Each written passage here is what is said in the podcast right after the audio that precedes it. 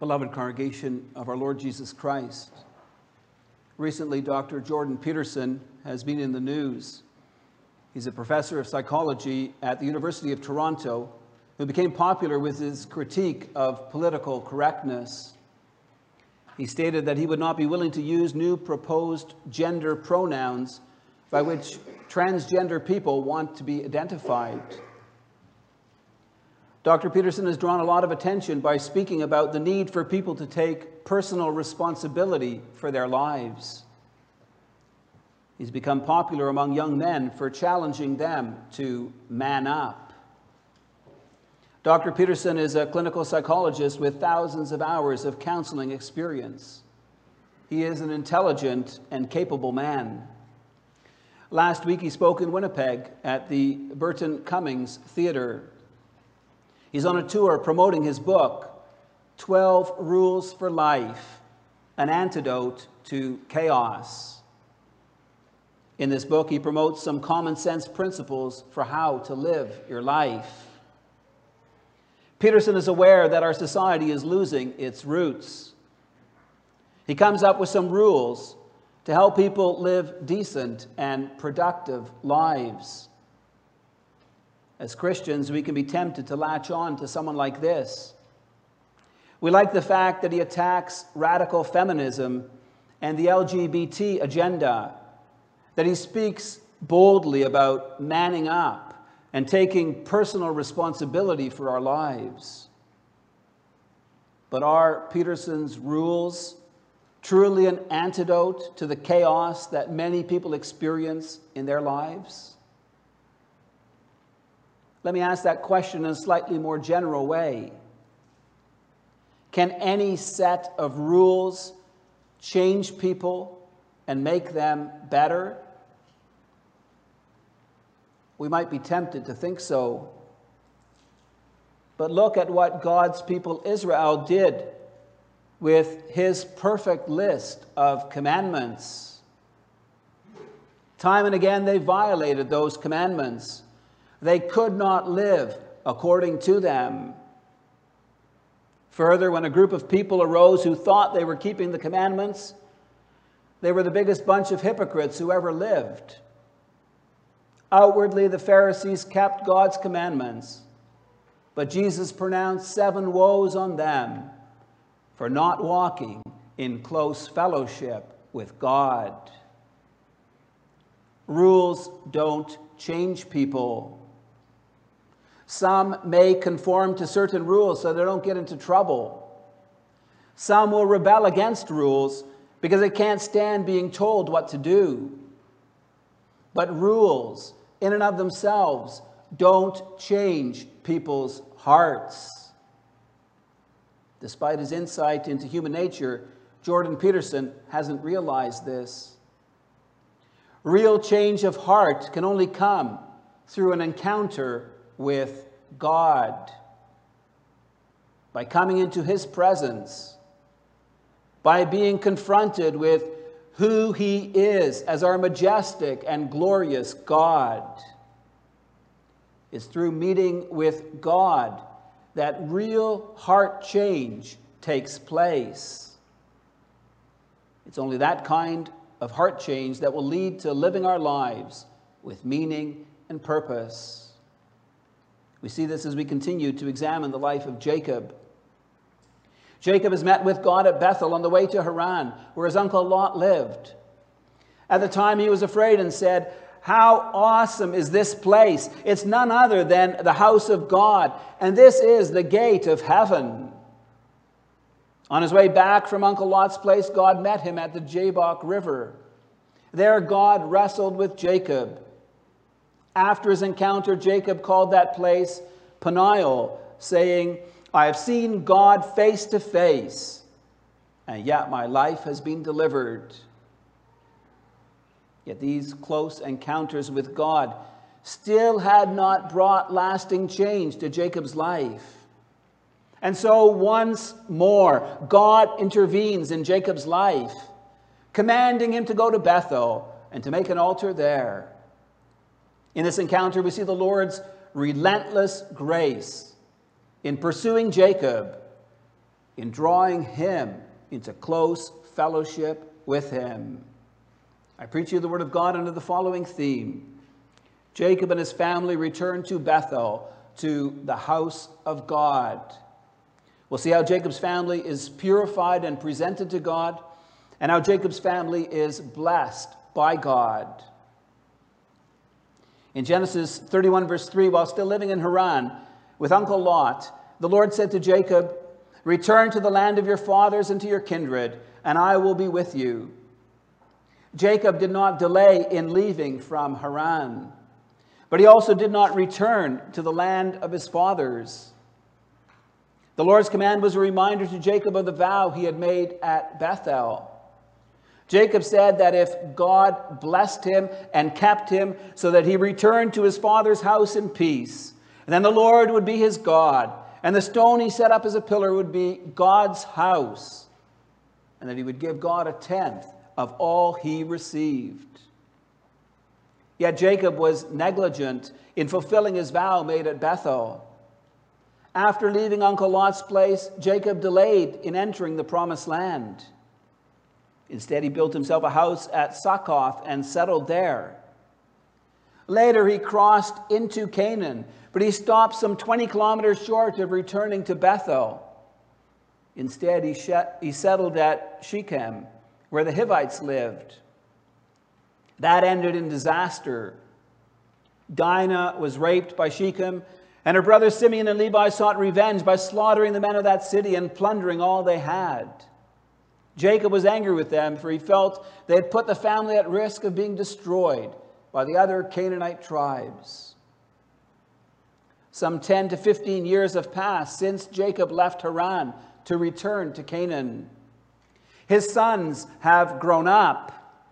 Genesis 34 makes it clear that they are now the ones caring for their father's sheep. Simeon and Levi were old and strong enough to attack the men of Shechem and kill all the men there.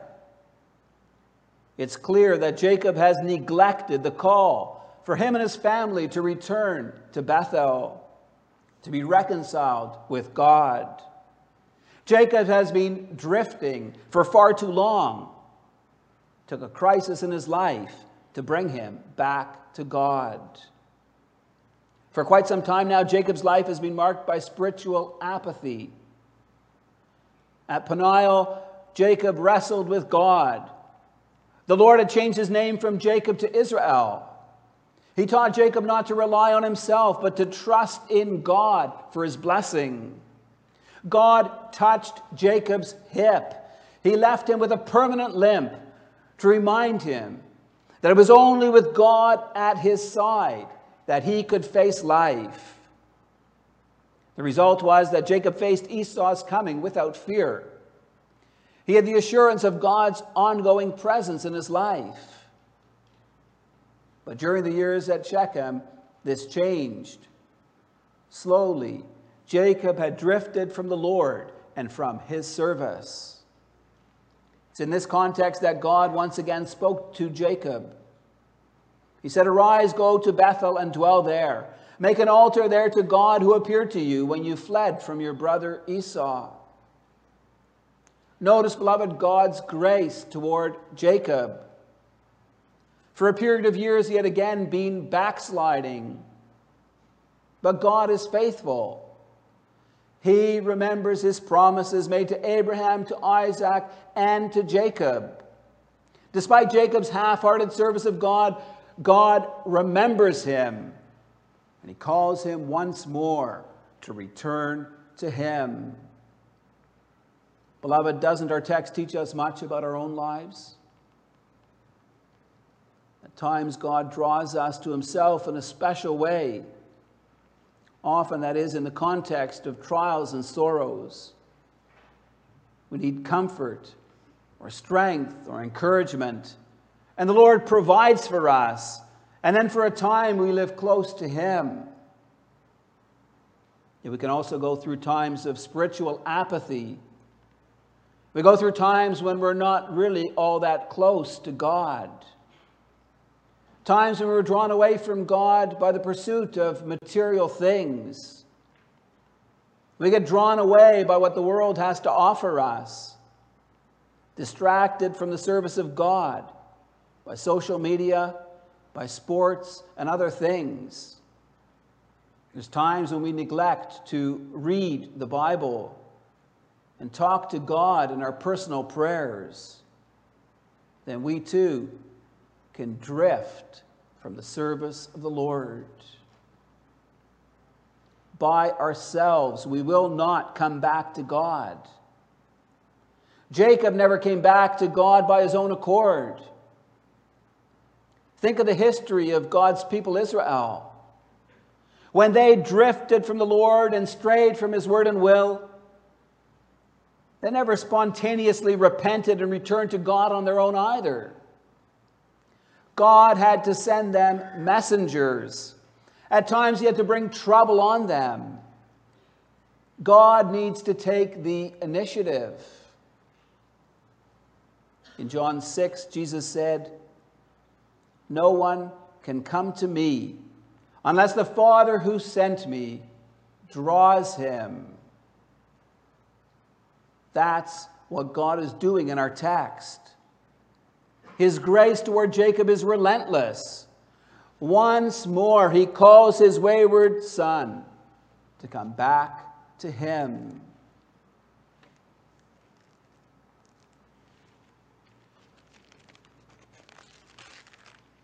Yet Jacob needs to make changes before he can heed God's call.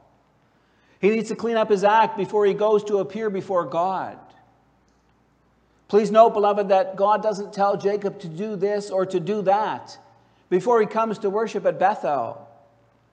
God doesn't approach Jacob with a list of rules. Rules will never change his heart. God calls Jacob to come, to make an altar at Bethel. Bethel, remember, is the house of God.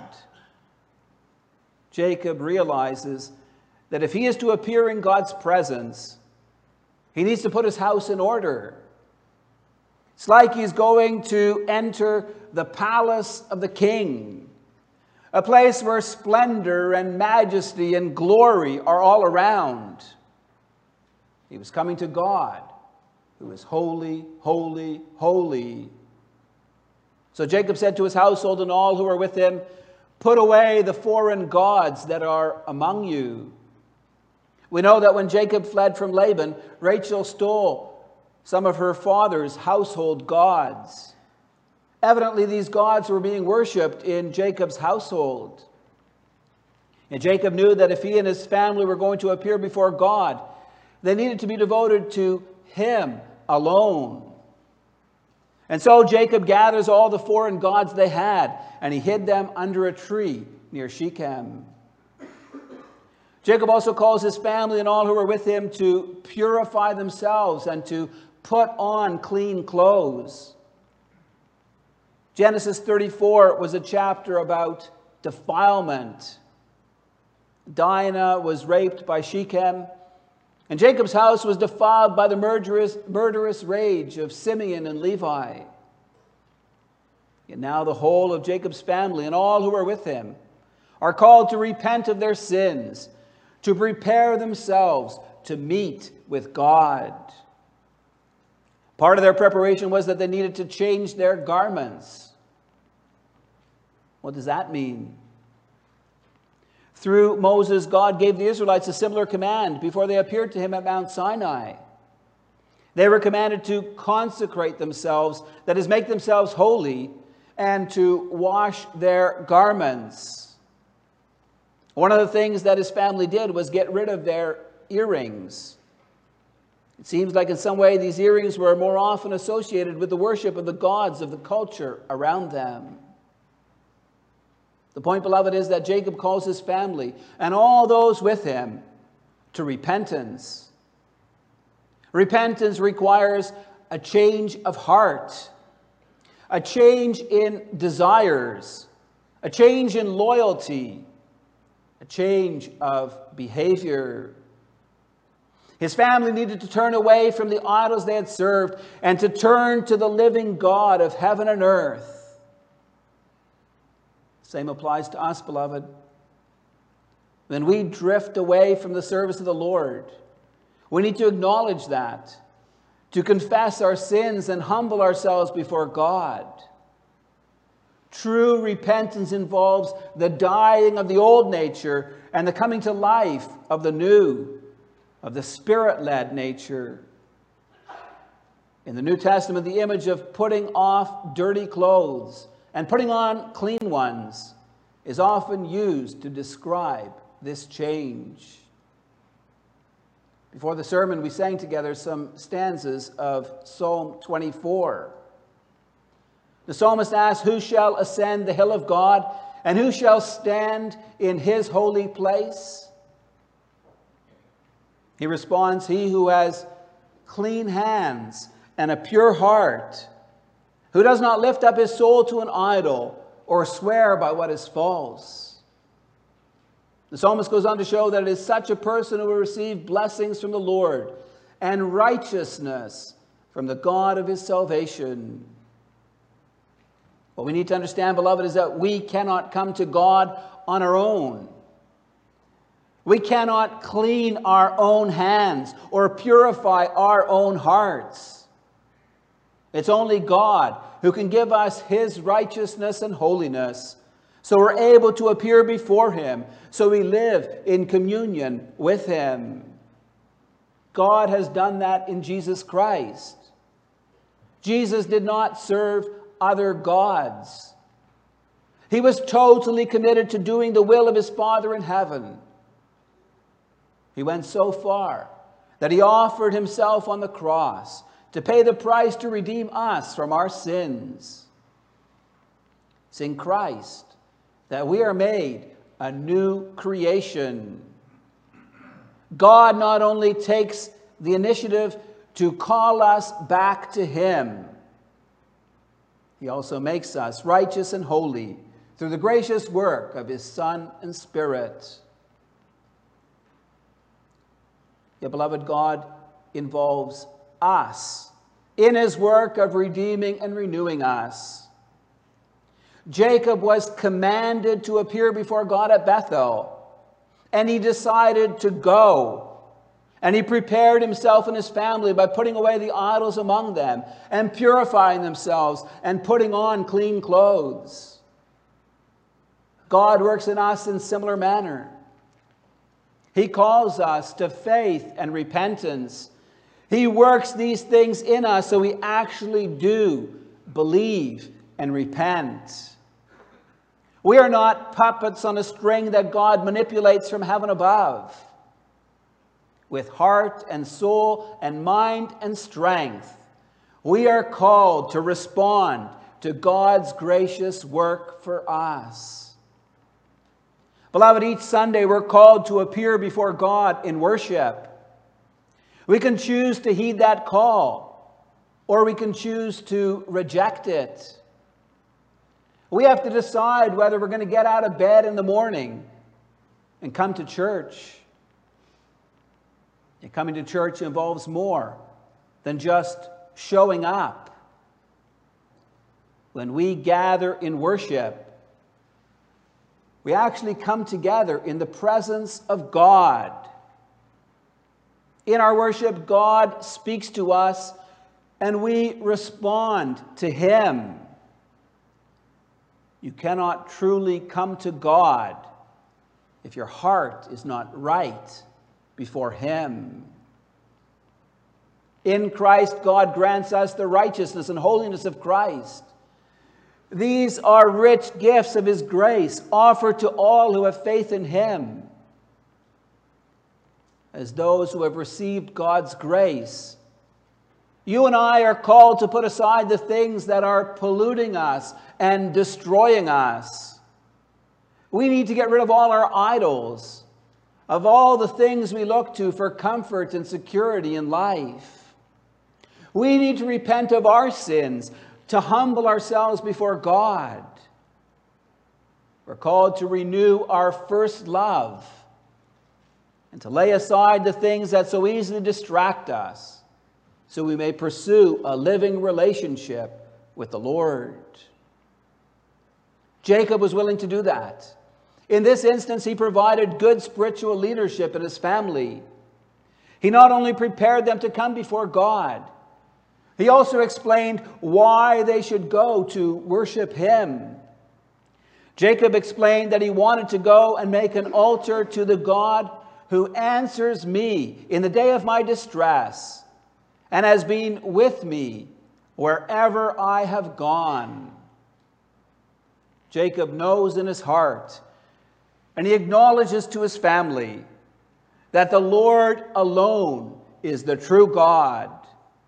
He is the one who has loved Jacob and cared for him from the time he left his father's family until that day. Jacob desires renewed communion with the Lord his God. God blessed Jacob's decision to respond to his call to come and worship him at Bethel. Jacob had been worried that the Canaanites and Perizzites would band together and come after him and his family and attack and destroy them for killing the men of Shechem. Yet our text says that a terror from God fell upon the cities that were around them, so that they did not pursue the sons of Jacob. We see the Lord's grace in caring for Jacob's family so they could actually come to worship him at Bethel. Take encouragement from this, beloved. At times, when we have drifted from the Lord in his service, it can be so hard for us to come back. We feel like there are so many obstacles preventing us from renewed communion with God and with his people. When you hear God's call to come back, take that first step. God will bless that. He will open the way for you. God desires intimate communion with his people. It's Satan who wants to keep us apart from him. Step out in faith, trusting in the Lord to bless you. Our Father has a deep and abiding love for his children. He will bless all those who come to him with humble and contrite hearts. This brings us to our second point, and we'll see how Jacob's family is blessed by God. When Jacob comes to Bethel, he builds an altar to the Lord. Finally, he has returned to the place from which he set out so many years earlier, where God had blessed him and promised to be with him. Jacob has come to fulfill his vow to God. Here we see him committing himself and his household to the Lord. Jacob responds to the Lord's covenant faithfulness by renewing his commitment to serve the Lord as his God. In response, God appeared to Jacob again. God repeated his covenant promises to him. God confirmed that his name would no longer be Jacob, but that he would be called Israel. Jacob is no longer the liar, the deceiver, the manipulator. By God's grace, he has changed. That change was symbolized by the taking off of old clothes and the putting on of new ones as he purified himself to present himself before God. But it involved heart change a change of heart, of loyalty, of the direction of his life. And so when Jacob appears before him, the Lord blessed him and his family. The Lord reveals his own name to Jacob. He says, I am God Almighty. The Hebrew says, El Shaddai. God shows himself to be the all powerful God of heaven and earth. He is the one who cared for Jacob and all the time he was in Padan Aram, who had just delivered him from the Canaanites and Jebusites by putting terror in their hearts so they didn't attack and destroy him. God Almighty was the one who would be able to keep all the promises he was reaffirming to Jacob. God tells Jacob, Be fruitful and multiply. A nation and company of nations shall come from you, and kings shall come from your own body.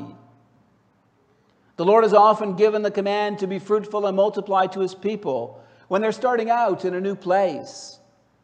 He gave it to Adam and Eve in paradise. He gave it to Noah and his family after destroying the earth with the flood. And now he gives this command to Jacob's family as they resettle in the promised land. God promised to make this family into a nation. He said that kings would come forth from Jacob's line. Implicit is the promise of the coming Messiah, through whom all nations would be blessed.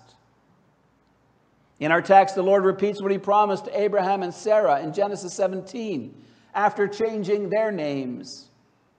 He is promising that Jacob's descendants wouldn't remain a small family of sojourners in a land not their own. Much greater things are in store for them. They would become a mighty nation. The Lord promises to give the land they were living in to their descendants as their own possession. Beloved, look at how far God has progressed in just a few generations. Abraham had but a small family. Isaac had but one son of promise. But Jacob already had 11 sons, and later in this chapter, his youngest son Benjamin would be born. God is faithful. He's accomplishing his work through Jacob and his family. Our text concludes with the Lord going up from Jacob in that place where he had spoken with him. Three times in verses 13 to 15, our text mentions that Bethel is the place where God had spoken with him. The emphasis on the spoken word of God is important. For when Jacob leaves Bethel, he had to work with that spoken word of God. He needed to trust God's promises as he continued on his way, sojourning in the land of promise. The same applies to us. God has spoken to us in his word. He has promised us very great things, even greater than the promises that God made to Jacob. All the Lord's promises to Jacob and his family have found their ultimate fulfillment in Jesus Christ. It is in him and through him that God has adopted us to be his children. He has promised to be our God and Father, providing us with all good and averting all evil or turning it to our benefit. He has promised to wash away our sins in Christ's blood, to grant us righteousness in Him. He has promised to live in us with His Spirit, working new life in us, more and more renewing us in Christ's image. Beloved, God has claimed us as His covenant people. That means that He is our God and that we are His children. We belong to God. We're part of his family, the church. We are sons and daughters of the great King, only by grace in Jesus Christ. God wants us to live in close communion with him. He's pleased when we heed the call to worship on Sunday, to come into his presence and give glory to his holy name. Through his word and sacraments, he strengthens and nourishes our faith. God draws us to him, and he keeps us living close with him. So, what place do rules play in our lives? Can the adoption of a series of good laws or commands bring us to God? Or keep us living close to Him? What do you think of Jordan Peterson's 12 rules for life? Are they truly an antidote to chaos? To be fair to Dr. Peterson, we have to acknowledge that he does advocate some common sense rules that may help people to straighten out their lives. Yet neither Peterson's 12 rules for life, nor even God's holy commandments provide a way out of our sins and misery. God's commandments reveal the greatness of our sin. They more and more convict us of our guilt. Yet the law does not provide a remedy or give mankind the power to rise out of his misery. For that, we need God's saving mercy and grace. We need to come into his presence to experience his love in Jesus Christ. The reason why God chose Abraham, Isaac, and Jacob and established a covenant with them and their descendants was so that his son could be born from their line, so that Jesus Christ could come to fulfill the law we could not keep, so he could earn righteousness for us as wayward people. Beloved, through Jesus Christ, God has opened the way for us to come into fellowship with him. In our text, we see that it was only through a long and difficult struggle that Jacob finally saw the need to return to God, to put his faith and trust in him alone. Like Jacob and like Israel, we are often inclined to be self focused, to be self reliant, to think we don't really need God. Yet when we live life that way, Life is a way of catching up with us. God will use whatever means necessary to break down our stubborn pride and to draw us to Himself. God desires intimate fellowship with you. Have you given your heart to God? Have you pledged your loyalty to Him? Is that evident in your life? Make Christ the center of your life. Desire Him above all else. Live in close fellowship with Him. Then you will truly be blessed. Amen.